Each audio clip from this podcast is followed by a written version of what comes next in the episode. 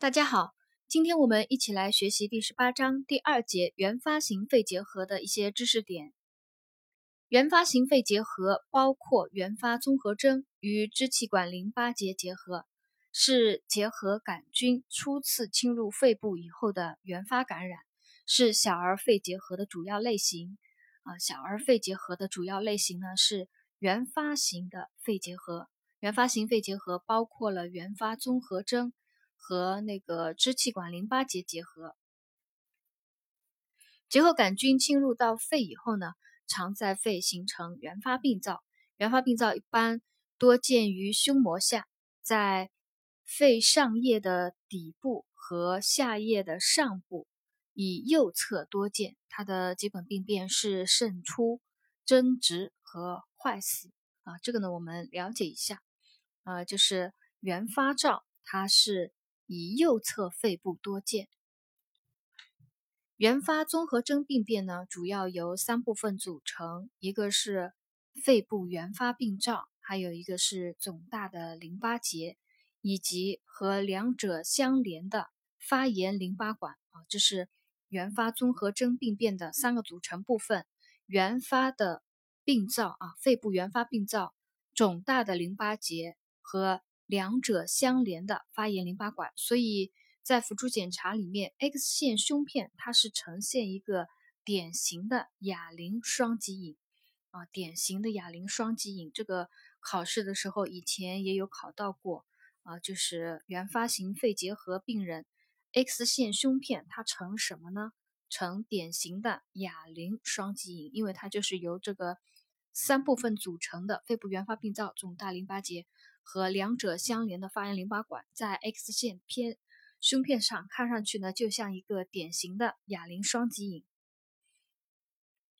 支气管淋巴结结合呢，它则是以胸腔内肿大的淋巴结为主啊，因为这个原发型肺结核，它包括了原发综合征啊，原发综合征呢，我们刚刚讲了三部分组成，还有一个呢，它包括支气管淋巴结结合。支气管淋巴结结合呢，它就是。以胸腔内肿大淋巴结为主啊，这个我们也了解一下。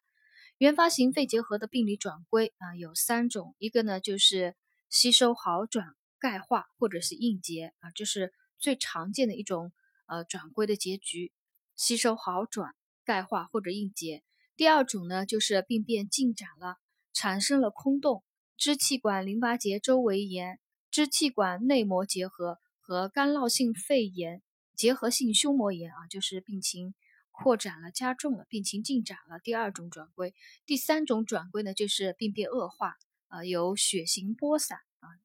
病变恶化了，有血型播散，导致一个急性树立性肺结核或全身性的急性树立性结核病啊。就第三种呢，病变恶化的呢，就是它已经啊产生血型播散，向远处播散。原发型肺结核的临床表现啊，分两个来讲，一一个呢就是婴幼儿以及症状较重的一些患者，他的表现呃可能是急性高热，但是一般情况好与发热不对称，两到三周以后会转为持续的低热及呃结核中毒症状啊，就是总之患儿有发热啊高热，婴幼儿以及症状较重的可能是急性高热。以后转为低热以及结核中毒症状，呃，干咳和轻度呼吸困难是最常见的症状。呃，婴幼儿及症状较重的一些结核病的患儿，干咳和轻度呼吸困难是最常见的症状。还有一部分高度过敏状态的小儿呢，可出现疱疹性结膜炎、皮肤结节性红斑或多发性一过性的关节炎。啊，还有就是淋巴结有肿大，呃，因为为什么会讲到有这个高度过敏状态呢？因为说到底，这个原发型肺结核啊，它是经它是肺结核杆菌啊侵入到人体以后，通过致敏的淋巴细胞而产生的一种迟发型的变态反应啊，就是小儿小儿啊对结核菌及其代谢产物呢具有较高的敏感性。嗯，初次感染结核杆菌四到八周以后，会通过致敏的 T 淋巴细胞产生迟发型变态反应，也就是四型变态反应。这个我们在第一节概述里有讲过。所以呢，在临床表现里面，这婴幼儿或者症状较重的啊，一一部分高度过敏状态的小儿呢，他会出现这个疱疹性的结膜炎、皮肤结节性红斑或多发性一过性的关节炎，嗯，以及淋巴结肿大啊，也是他的一个临床表现。嗯，第二种啊，就是年长儿，呃，患有原发型肺结核的，一般不出现任何症状。仅于 X 线检查时被发现，一般起病缓慢，临床主要就表现不规则的低热、食欲减退、消瘦、盗汗，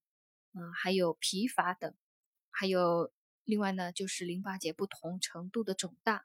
啊，所以临床表现总结来讲呢，不管是这个婴幼儿及症状较重的，或者是年长儿，都会出现发热，啊，婴幼儿呢可能是高热，年长儿呢一般没有什么。呃，临床表现仅 X 线片上会发现，它就是不规则的低热、食欲食欲减退、消瘦、盗汗。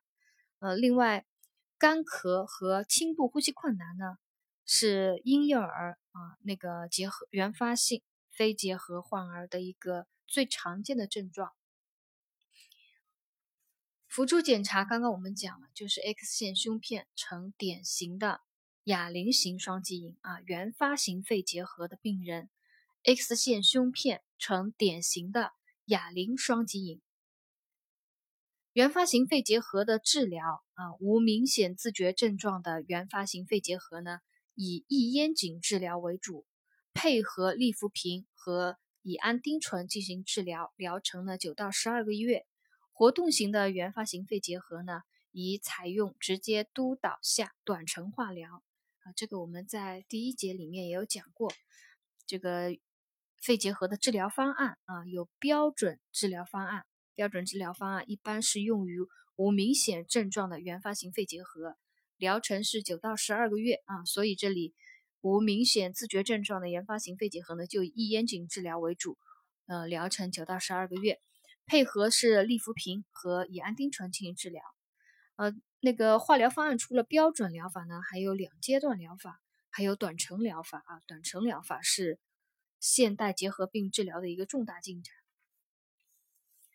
呃，在这里呢，我们再把第一章的呃第一节的内容再复习一下。异烟肼啊，异烟肼是全杀菌药，利福平也是全杀菌药，乙胺丁醇呢是抑菌药。呃，在护理措施里面就有一条，就是要进行用药以后的药物副作用的观察。异烟肼呢主要是肝脏损害啊，所以。长期用药的话，要进要做一个肝功能检查。利福平啊也有肝损害，利福平除了有肝损害呢，还有一个血白细胞和血小板下降的情况，所以还要定期复查血常规。乙胺丁醇呢，除了有肝损害，还有一个球后视神经炎啊，所以患儿在用药期间还要定期检查啊有无视力减退。有无视野缺损啊？要查视力功能，这是护理措施里面一个关于药物副作用观察的一个护理。另外还有的护理呢，就是要定期测体温啊，因为患儿都会有发热，要做好一个呃皮肤护理啊。给予高热患儿呢，要适当给予降温。饮食上呢，因为结核病是慢性消耗性疾病。所以要给予高热量、高蛋白、高维生素、富含钙质的食物，以增强抵抗力，促进机体修复以及病灶的愈合。呃，日常生活护理方面呢，就是保持空气新鲜流通、阳光充足。啊，在有发热中毒症状的小儿呢，要注意卧床休息，保证充足的睡眠。啊，在那个同时呢，要进行适当的户外活动。啊，呃，这个呢就是。第二节啊，原发型肺结核的一些重点内容，我把其中的好点呢再给大家总结一下啊。就是原发原发型肺结核，它的原发灶以右侧肺部多见，嗯，它包括了原发综合征与支气管淋巴结结核啊两种。原发型肺结核包括了原发综合征与支气管淋巴结结核。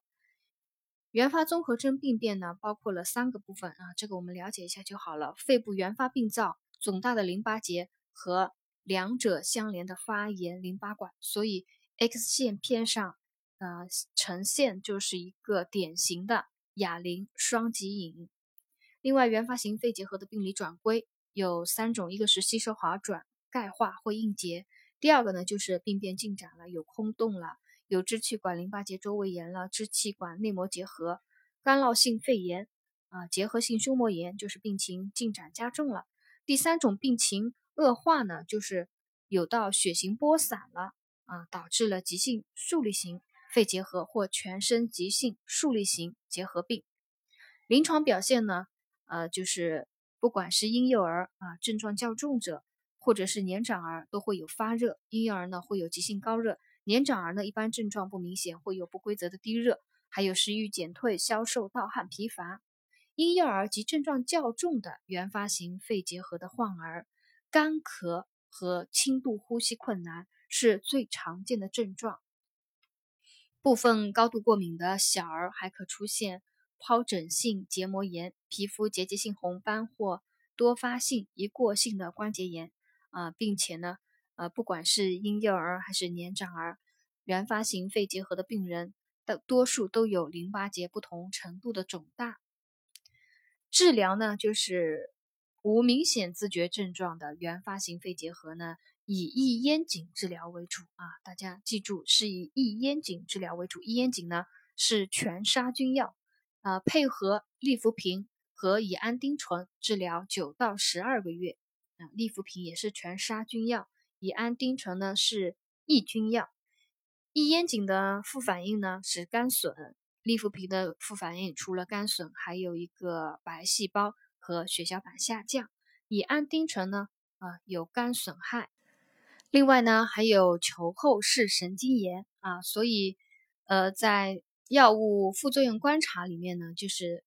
小儿要做一个肝功能，定期测肝功能啊，每月测，每月测肝功能，还有要检查视力、视野、呃辨色力等有无受损啊，检查视力功能。另外，用利福平的患儿呢，还要定期的查一个血常规。呃，我们在第一节里面啊就讲过关于这个抗结核病药物，除了一个链霉素，其他的抗结核病药物呢，它的副反应都会有肝功能损害。今天我们第二节原发性肺结核的学习呢就到这里。